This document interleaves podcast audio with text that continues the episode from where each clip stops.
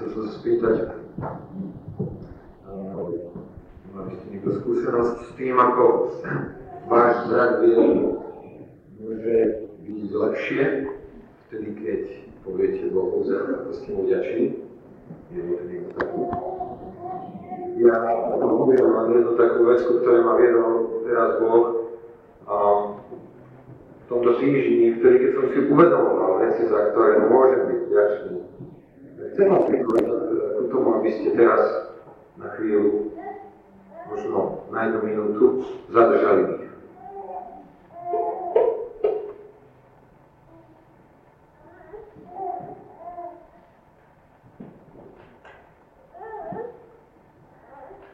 Stačí len jedna minúta. Ak zadržíte svoj dých, nerozmýšľate nad ničím iným, len nad jednou vecou. Nad čím? Kedy sa môže znovu nadýchať? Povedzte mi, bratia, sestry, odkiaľ je náš dých? Pozrieme si do Božieho slova, pretože to je, to je zjavená pravda. Je to v skutkoch v 17. kapitole, kde Pavel v Atenách hovorí od 23. verša, ako som chodil po meste a obzeral som vaše posviatnosti, ktorým dávate božskú čest, našiel som aj oltár, na ktorom je napísané neznámeho Bohu. Toho teda, ktorého ctíte bez toho, že by ste ho znali, toho vám ja zvestujem. Boh, ktorý učinil sveda všetko, čo je na ňom, sú s pánom nebies a zeme nebýva v chrámoch učinených rukou, ani sa mu neslúži ľudskými rukami, ako čo by niečo potreboval, lebo veď on sám dáva všetkému život a dých. Z okolností bol som tohoto týždňa s jednou sestrou, ktorá má vážne problémy s tým nadýchnicom.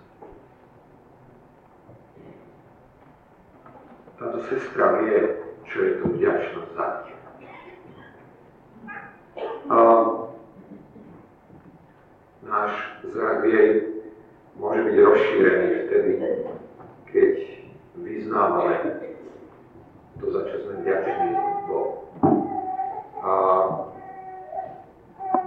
keďže nám bolo zobrané to, čo nám malo pripomínať, vďaké zdanie, verím, že, sme, že Pán už vo svojej trpezlivosti na nás počkal, dokiaľ sme tú lekciu prijali a zariadíme sa podľa nej v našich životoch.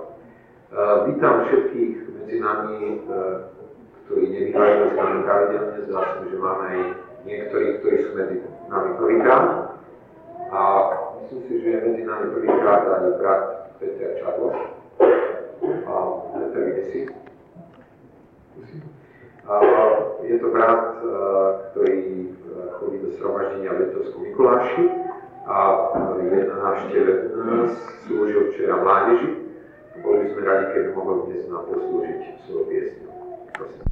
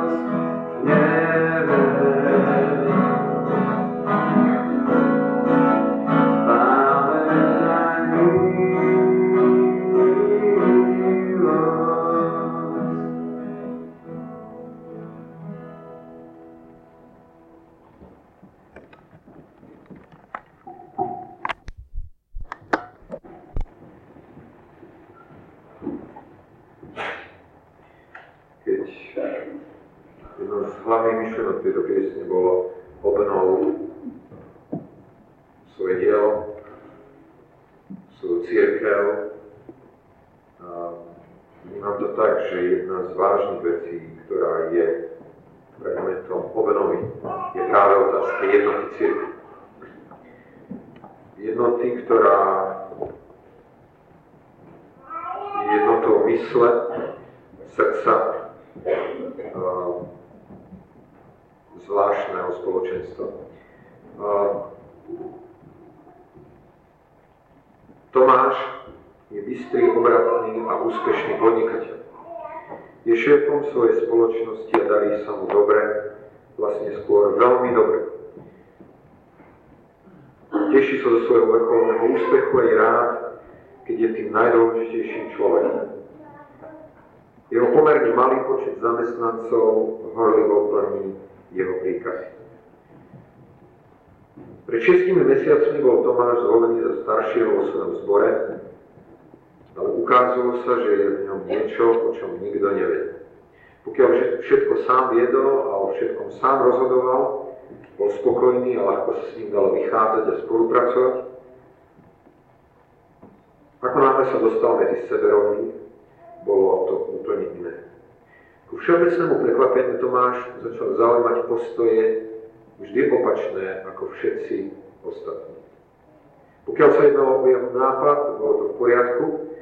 ak však nápad pochádzal od niekoho iného, nikdy sa ním nedokázal natknúť. Naopak, všetkými prostriedkami sa pokúšal dokázať, že sa to takto nedá robiť. Vyvolával nové a nové hlasovania o určitých predmetoch, ktoré obyčajne dopadli tak, že bolo 6 proti 1. A netreba veľa rozprávať o tom, že tento muž zničil jednotu spoločenstva, v ktorom bol. Na jednej strane chceme hovoriť o jednote veľmi všeobecným spôsobom, ako podriadenie sa Božej vláde, a na druhej strane chceme hovoriť o jednote veľmi konkrétnym spôsobom. A dnes práve by sme sa chceli zamerať na jednu vlastnosť, ktorú môžeme alebo nemusíme mať v našich životoch, ktorá spôsobuje alebo nespôsobuje jednotu uprostred Božích detí. A, túto jednu vlastnosť nachádzame v prvej epištole sv. Pavla Timoteovi v 3. kapitole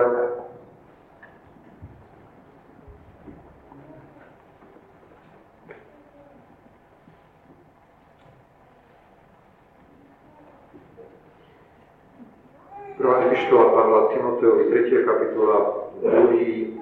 štvrtý verš.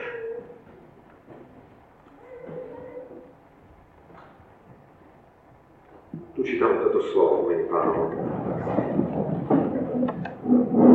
Tedy biskup musí byť bezúhonný muž jednej ženy, triezvy, rozumný, slušného chovania, pohostinný, schopný učiť.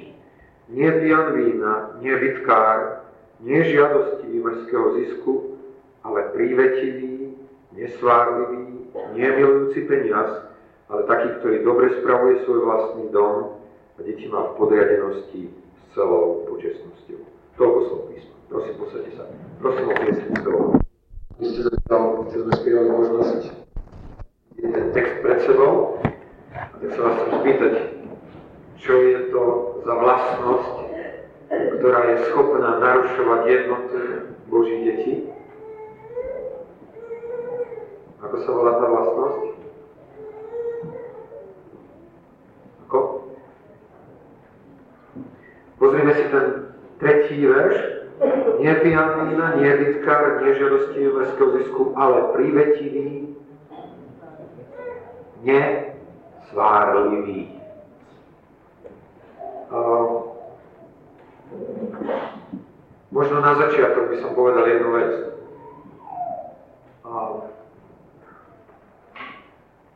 Ku Pánu Ježišovu môžeme prísť taký,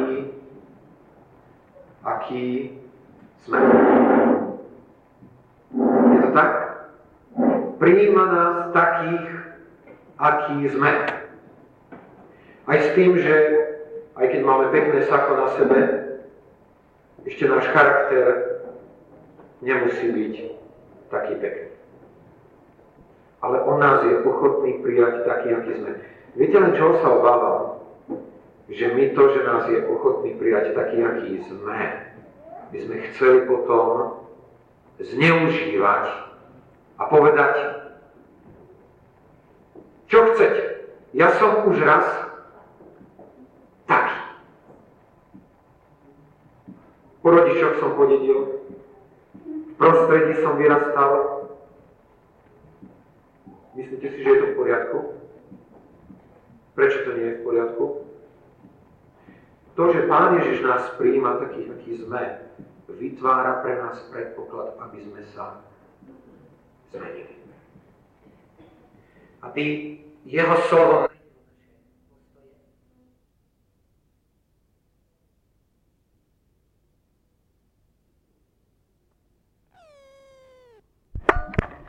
buďte dokonali.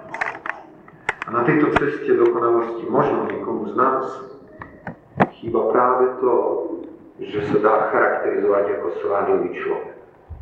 Ako človek, ktorý stojí vždy inde ako ostatní. Grécky výraz svárlivý alebo amachos sa používa v Novom zákone len dvakrát, a to v tomto zozname staršieho a potom v 3. kapitole Epištoly Pavla Týtovi, kde neznie len starší. Lebo niekto by mohol povedať, vieš, bratko tela, ale toto sú nároky na život staršieho zboru. Ja nie som starší, takže ja si môžem dovoliť byť svárny. A, a tu v tej tretej kapitole hovorí Apoštol Pavel o všetkých členoch zboru. A hovorí, upomína ich, aby sa podriadovali kniežatám a vrchnostiam, aby ich poslúchali, boli hotoví ku každému dobrému skutku, aby sa nikomu nerúhali, aby neboli slávení. Takže ani ako členovia zboru podľa Božieho slova nemáme nárok na to, aby sme mohli byť svárliví. Ako tomu rozumieť? Kto je to svárlivý človek? Aký je človek, ktorý je svátý? Prosím? Nie je spokojný s ničím? Ešte niečo? Prosím?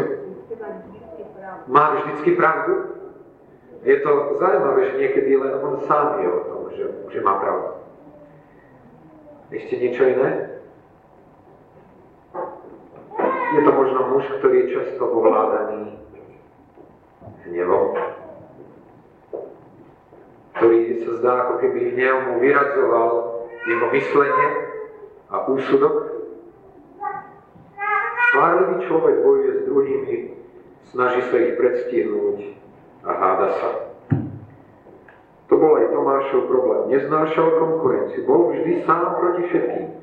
Nebol ochotný sa podriadiť. Buď bolo po jeho, alebo radšej nie, nie, nejak. A v jeho podniku s tým nebol problém. Pretože jeho zamestnanci vedeli, že on ich platí a preto má právo im aj určovať, čo budú robiť. Ale v církvi pána Ježiša toto neplatí. Pán Ježiš hovorí, ak chce byť niekto medzi vami prvý, nech je služobníkom všetkých. Vodcovia áno, ale spolu s ostatnými. Pokiaľ ide o fungovanie tela Kristovho, círk Pána Ježiša, zdá sa, že nič nie je tak dôležité, ako práve pojem jednoty. Prečo o to, tom usudzujem, že je to tak? Keď sa Pán Ježiš modlil za nás, menovite za nás, viete, kedy sa Pán Ježiš za nás modlil menovite? Myslím, menovite vyslovene za ľudí, ktorí uveria na základe svedectva apoštolov v ňom. Viete, kde sa tak modlil? V 17. kapitole Evangelie Jan. Môžeme povedať jeden jediný raz, kedy vyslovene povedal, neprosím len za tých, ale prosím aj za tých, ktorí uveria. Cez, viete, za čo sa modlil? Vtedy, keď sa za nás takto modlil, za jednu vec. Za akú? Pozrieme si to priamo v tej 17. kapitole. 20, od 20. verša. Neprosím len za týchto, ale aj za tých, ktorí majú skrze ich slovo uveriť vo mňa, aby boli všetci jedno. Myslíte si, že Pán Ježiš, keď sa modlil, modlil sa za dôležitú vec? Viete si predstaviť v tejto situácii bol v, obrovskom, v obrovskej bolesti a v obrovskom napätí. Prečo? Lebo už bola tak blízko tá krížová cesta. Už bola tak blízko tá cesta, kde mu dajú dole jeho šaty, aby dostal z. Už bola tak blízko doba, kedy sa bude potácať pod krížom už bola tak blízko doba, kedy bude zavesený na kríži a bude sa dusiť a zomierať. A on v tomto vedomí svojej blízkej smrti sa modlí. A ak v tej úzkosti nezabudol sa modliť za nás, som presvedčený, že tú vec, na ktorú myslel, bola obrovský, obrovský dôležitá. Modlil sa za jedinú vec ohľadne nás, a to je za to, aby sme boli jedno. A pred, dnes, pred týždňom a jedným dňom sme boli na stretnutí delegátov. A svojím spôsobom ma Pán Boh vyučoval tomu, čo to znamená jedno. Ako je podstatná jednota. Viete, akým spôsobom? My v podstate už ako církev Vyše 7 rokov sa trápime nad zostavením našich ústredných dokumentov, našej ústavy, ktorá má byť predložená na ministerstvo vnútro, vnútra a tam zaregistrovaná. A v tej ústave sa okrem iného hovorí taká formulácia, že pre odsúhlasenie základných dokumentov, ako je ústava a jej zmena, je nutné, nutných 75% všetkých možných delegátov. Čo to znamená? Vypočíta, títo delegáti sa vypočítajú podľa toho, že na každých 50 členov, započatých 50 členov z našich zborov, môže prísť jeden delegát na konferenciu delegátov a tam hlasovať. Celkový počet takýchto delegátov u nás na Slovensku je 66. Tých 75% všetkých týchto možných delegátov je 52 číslo 52. A teraz si predstavte, že na tom, teda pardon, 51, brat Pálko vie tieto veci, presne sa na mňa usmieva, lebo sa zúčastnil toho stretnutia. A teda 51 ľudí muselo zdvihnúť svoju ruku, aby naše základné dokumenty boli prijaté. A bol tam jeden problém, že totiž počet delegátov na tej konferencii bol 52. Viete si to predstaviť, čo to znamená? Znamená to, že keď dvaja ľudia zodvihnú svoje ruky a povedia, že nesúhlasia, znamená to, že daný dokument nemôže byť prijatý. A poviem vám, čo bolo veľmi zaujímavé, v priebehu toho jednania sme mali niekoľko rozhodnutí.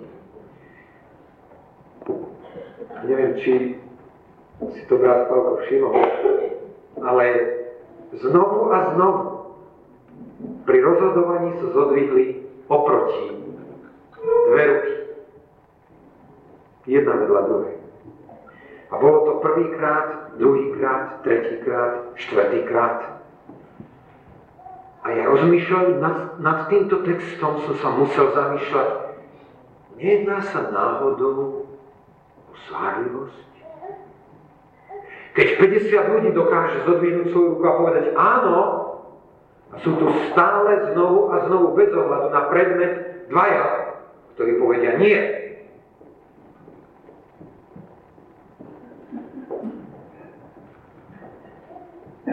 Boh má zvláštnu záľubu v tých, ktorí usilujú o jednotu. Zvláštnu záľubu v tých, ktorí vytvárajú namiesto sváhlivosti pokoj. Pán Ježiš to povedal pri vyhlasovaní programu svojho kráľovstva, keď povedal, blahoslavení tí, ktorí pôsobia pokoj. Lebo oni sa budú volať syny Boží. Tí, ktorí pôsobia, vytvárajú pokoj. Viete, to vôbec nie je jednoduché. Ja som to práve tento týždeň povedal jednomu bratovi, ktorý je starší z toho zboru a ktorý sa stáva prostredníkom. Dve svárlivé strany. Dve strany, ktoré stoja oproti sebe. Ktoré si nechcú porozumieť. A on sa stáva mostom. Tým, na ktorom sa tieto dve strany môžu stretnúť. Povedzte mi, ale je to príjemné byť mostom? Pošlape vás aj jedna, aj druhá strana. Ale nie inej cesty pokoja. Žiadna vec nezamestnávala snáď mysel Apoštola Pavla viac, než pojem jednoty a jednotnosti. Skúsme si pozrieť aspoň námatkovo Epištolu Rímanom 12. kapitolu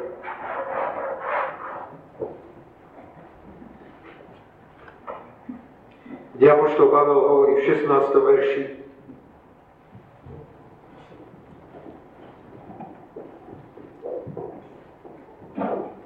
jedno a to isté navzájom naproti sebe zmýšľajúci.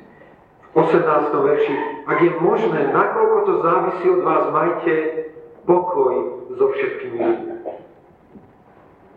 V 14. kapitole v 19. verši hovorí, a tak tedy sa žeňme za tým, čo je vecou pokoja a vzájomného vzdelania. V 15. kapitole v 5. a 6. verši hovorí Boh trpezlivosti a potešenia nech vám dá myslieť na jedno a na to isté medzi sebou podľa Krista Ježiša, aby ste jednomyselne, jednými ústami oslavovali Boha a Otca nášho Pána Ježiša Krista. Keď Apoštol Pavel píše Efežanom, tak hovorí, usilujte sa zachovávať jednotu ducha vo zväzku pokoja.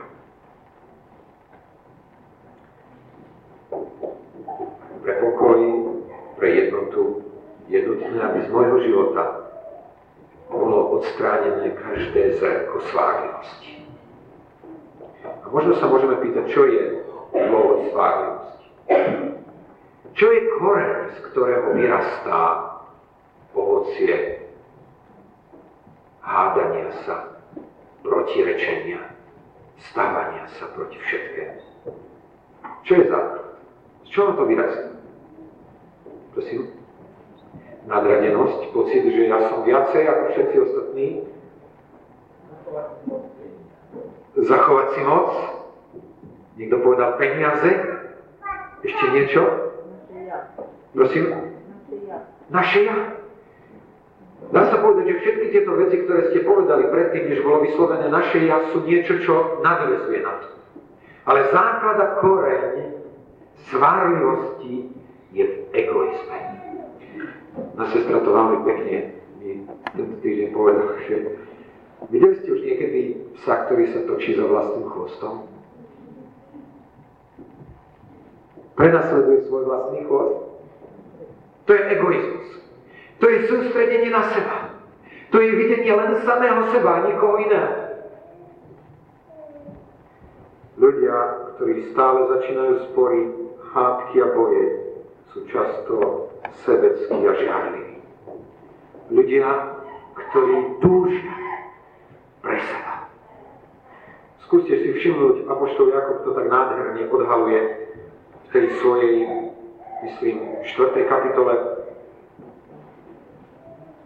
kde hovorí, skadiaľ pochádzajú vojny a odkiaľ boje medzi vami?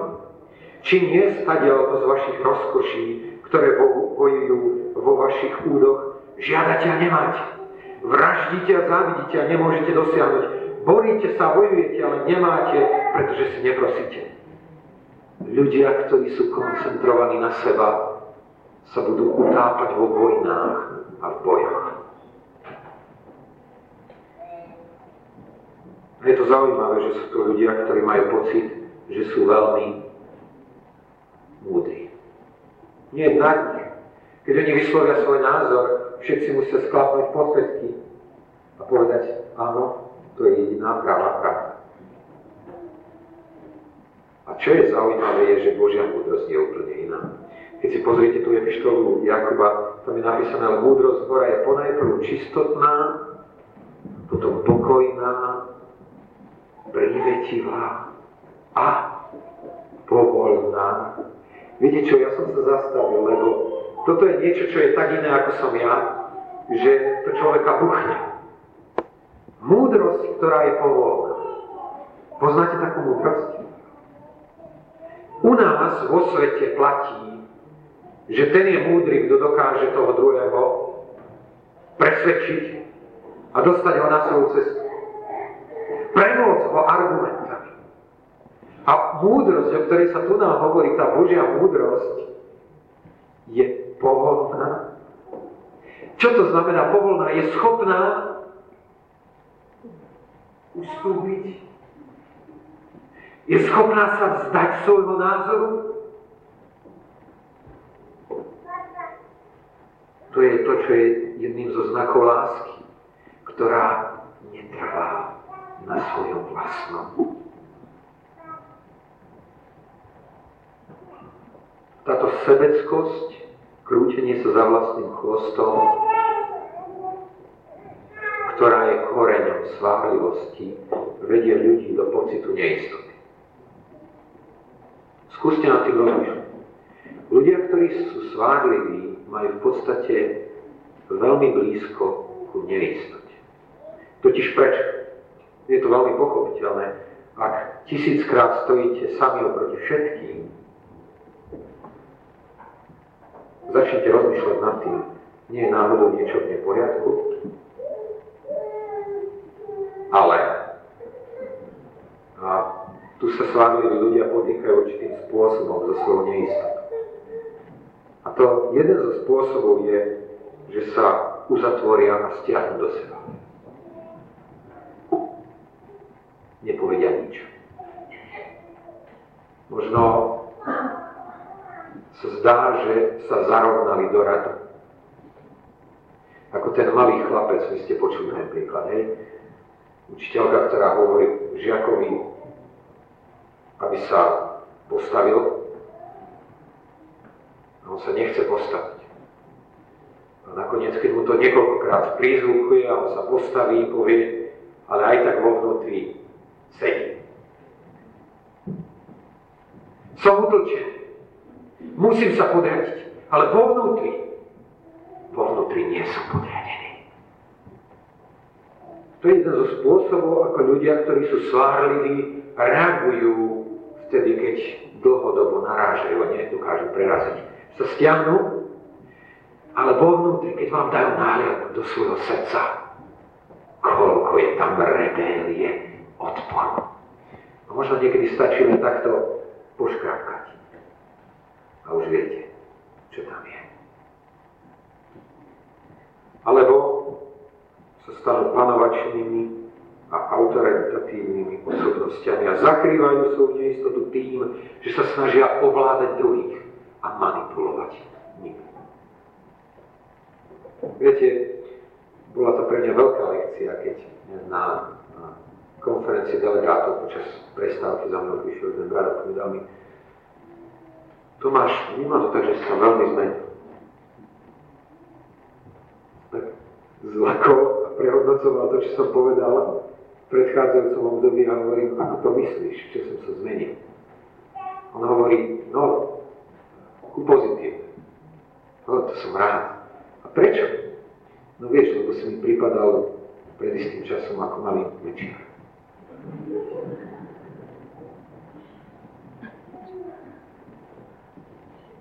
A viete, to sú lekcie. Človek sa zastavuje a pýta sa, aký to si. Čo je to v tebe? Ty máš pocit, že si v poriadku.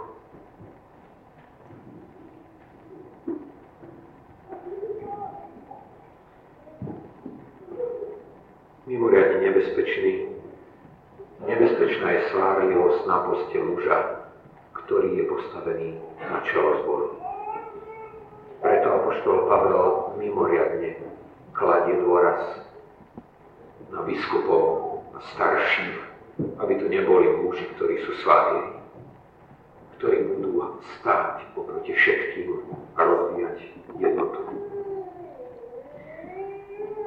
A faktom je, že je tu treba, aby sme to rozoznali a napomenuli svojich duchovných vodcov keď začnú príliš argumentovať tým, že a potlkať nám to po hlavu, že poslúchajte svojich odcov a ustupujte im. Či tam nie je náhodou niečo zo svárlivosti, z túžby presadiť svoj názor za každú cenu?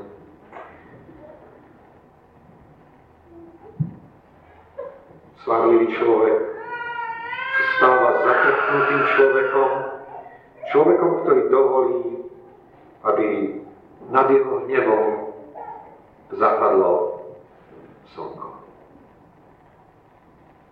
ktorý dáva miesto diablovi vo svojom živote, jeho zahorknutosť, ktorá sa najskôr prejavovala pri jeho jednaní s jedným alebo s dvoma, sa postupne začne prejavovať oddelenie sa od všetkých.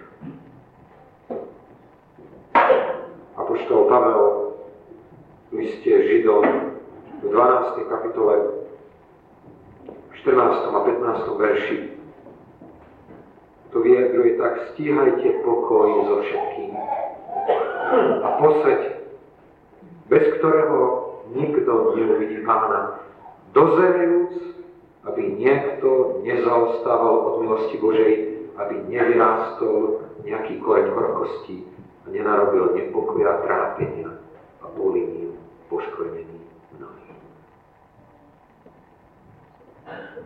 O čo nám viacej ide? Máme pocit, že sme múdri? Máme pocit, že máme pravdu? A je treba ju presadiť bez ohľadu na to, koľko nepokoja za tým bude stáť? Ja sa pýtam, je to múdrosť hora? Je to Božia múdrosť? Tá dokáže byť povolná. Viete, som veľmi rád, že nakoniec, keď sa hlasovalo o našich dokumentoch, z tých 52 rúk sa zodvihlo 52. Všetky A je to veľmi dôležité pretože je to základný dokument, bez ktorého sa ťažko človek môže hýbať. Ale chcem vám povedať, že na jednotu Božej církvy nestačí kvalifikovaná väčšina. Nestačí 75% možných delegátov. Aká je jednota podľa Božích noriem? Môže si dovoliť jeden z nás stáť inde? A nie len, že v Božom ľude jednota má byť iná ako na konferencii delegátov. Je nutná takáto jednota, ale aj dôsledok tejto jednoty je ďaleko väčší ako to, že môžeme na ministerstvo vnútra predložiť naše základné dokumenty. Viete, čo je dopad toho, že Bože jej ľudia sa stávajú jedným? Viete, čo bol príznak toho, že církev bola ako jedno srdce, ako jedna mysel? Viete, čo, čo, aký dopad to malo? A Boh pridával ku církvi zachránených na každý deň. Včera Peter hovoril niečo o evangelizácii. Keď sa Pán Ježiš modlil za evangelizáciu v 17. kapitole skutkov, tak prosil, aby boli jedno, ako sme my dvaja jedno. Prečo? Aby svet poznal, že si ma ty poslal. Povedzte mi, prečo máme byť jedno s našim bratom, ktorý je taký rozdielný, ako sme my. Prečo? Pretože pokiaľ sa neprebojujeme ku jednej mysli, darmo budeme robiť evangelizácie. Darmo budeme tisícimi spôsobmi sa pokúšať manifestovať to, že Pán Ježiš je poslaný Otcom, že tam na kríži zomieral Boží syn, medzi Božími ľuďmi nebude 100% jednota. Ja vám chcem na záver položiť jednu otázku. Je niečo zo svárlivosti vo vašom srdci? Je niečo z neochoty podriadiť sa aj svoj názor, aj svoju predstavu, preto aby sme mohli nájsť jednu mysel. Sme krátko pred pristúpením ku Večere Pánovej. Sme krátko pred tým, aby sme si uvedomovali, čo Pán Ježiš zniesol za nás. Ale dnes by som bol rád, keby sme sa pozreli na Večeru Pánu zase z iného zorného uhla. Povedzte mi, prečo Pán Ježiš prišiel na túto zem? Prečo zomrel? aby medzi jeho nebeským Otcom a medzi ľuďmi žijúcimi tu na, na svete a hriešnými takými, akým som ja, mohla nastať jednota. Pán Ježiš sa stal prostredníkom, Pán Ježiš sa stal mostom, jeho kríž sa stal mostom, na ktorom bol pošlapaný všetkými, preto, aby sme my mohli mať spoločenstvo s našim nebeským Otcom, prišiel a zvestoval pokoj ďalekým aj blízkym. Ak budeme dnes príjmať večeru pánovu, berme ju ako výzvu od nášho pána. Berme ju ako výzvu, podobajte sa mne. Buďte takí, ako som ja ochotný pre jednotu zomrieť, vydať sa, obetovať sa.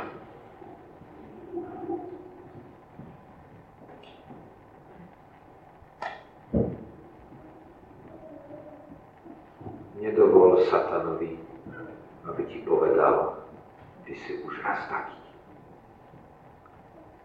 Nedovol mu, aby vniesol do tvojho srdca pocit, že sa nemôže zmeniť. Božie slovo je tu na to, aby menilo náš život. A my, ak sme ochotní na ňo reagovať, zažijeme zázraky, každodenné zázraky, zmeny života. Ja by som prosil teraz, aby sme zostali v tichosti pred pánom. Povedal mu niečo o tom, ako sme boli oslovení. Hľadali pred ním pravdu vo samom sebe, dokázali vyznať, prosiť o odpustenie prosiť o nový začiatok. Prosím, modlíme sa.